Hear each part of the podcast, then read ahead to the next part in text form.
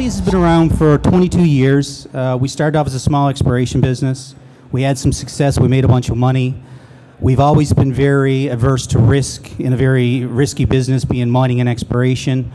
In 2014, we made some uh, uh, huge changes to our company in the sense we made a, a, a sizable acquisition, a $500 million acquisition, and we transformed the co- company from a, an exploration success story into a bona fide royalty business. Today, we're sitting on 15 different production stage royalties uh, covering the commodity spectrum, and we're generating about $70 million a year. I think what truly differentiates our assets from uh, most uh, others in the space, the royalty space specifically, is many focus on precious metals. We don't.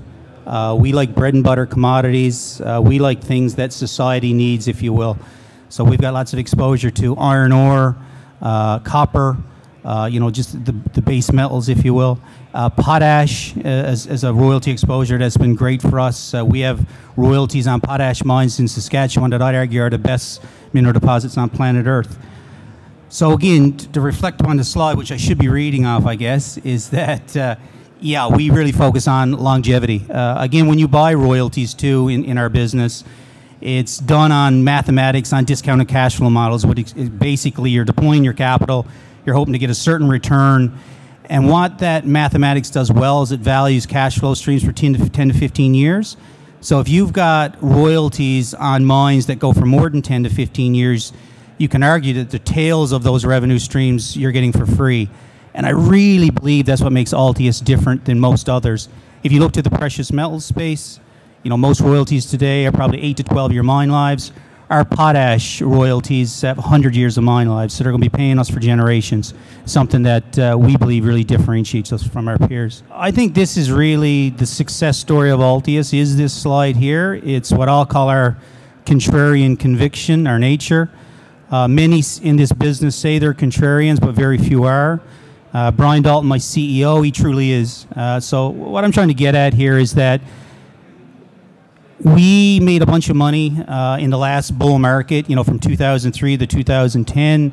When we made all that money, instead of going out and deploying the capital to tr- immediately try to, you know, improve a better rate of return and whatnot, we decided to hold the capital and wait for a rainy day. Basically, wait for the market to roll over. One thing we know about the resources business in general is extraordinarily cyclical, and we believe in those cycles. So when we made all the money in the last bull market, again, we for five years we held that capital. We waited for the markets to go absolutely horrid, and then we went on an absolute acquisition spree. And over a two three year period in the in the in the bear market, again we transitioned from being a company with one small royalty on Voisey's Bay in Labrador to a company today with 15 different royalties, 14 of those again, which have been effectively acquired, but they were acquired in the bottom of a market. I'll go off slide here a bit and just say that if you look at Altius's performance, share performance, you know, in the last, I'll call it five years, it's been pretty steady state. It's between 10 and 14 dollars a share while we've transformed this company. Today, I believe that Altius is, uh, you know, created itself, boxed itself as a, as a great commodities proxy with a low risk royalty uh, business model platform. I just believe we need a a more robust commodities market and people to care about commodities again for Altius to be uh, to, to, to show the performance and get the, the appreciation, if you will, of the business that's been created in the last four to five years.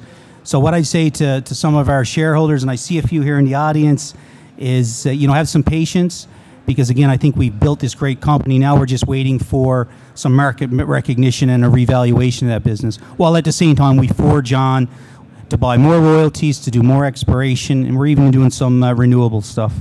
You know, so far as our story in the last four to five years, uh, as I said, in 14 we made an acquisition. It really took our, our, our you know our royalty cash flow from three to four million dollars a year to 20 some.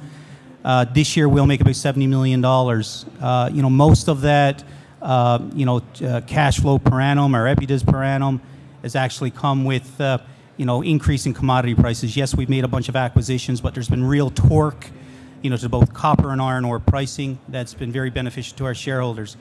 Ultimately, you know, we do have a bit of debt and stuff that we took on when we made these acquisitions, but our strategy here is to, to pay down our debt like you would any household.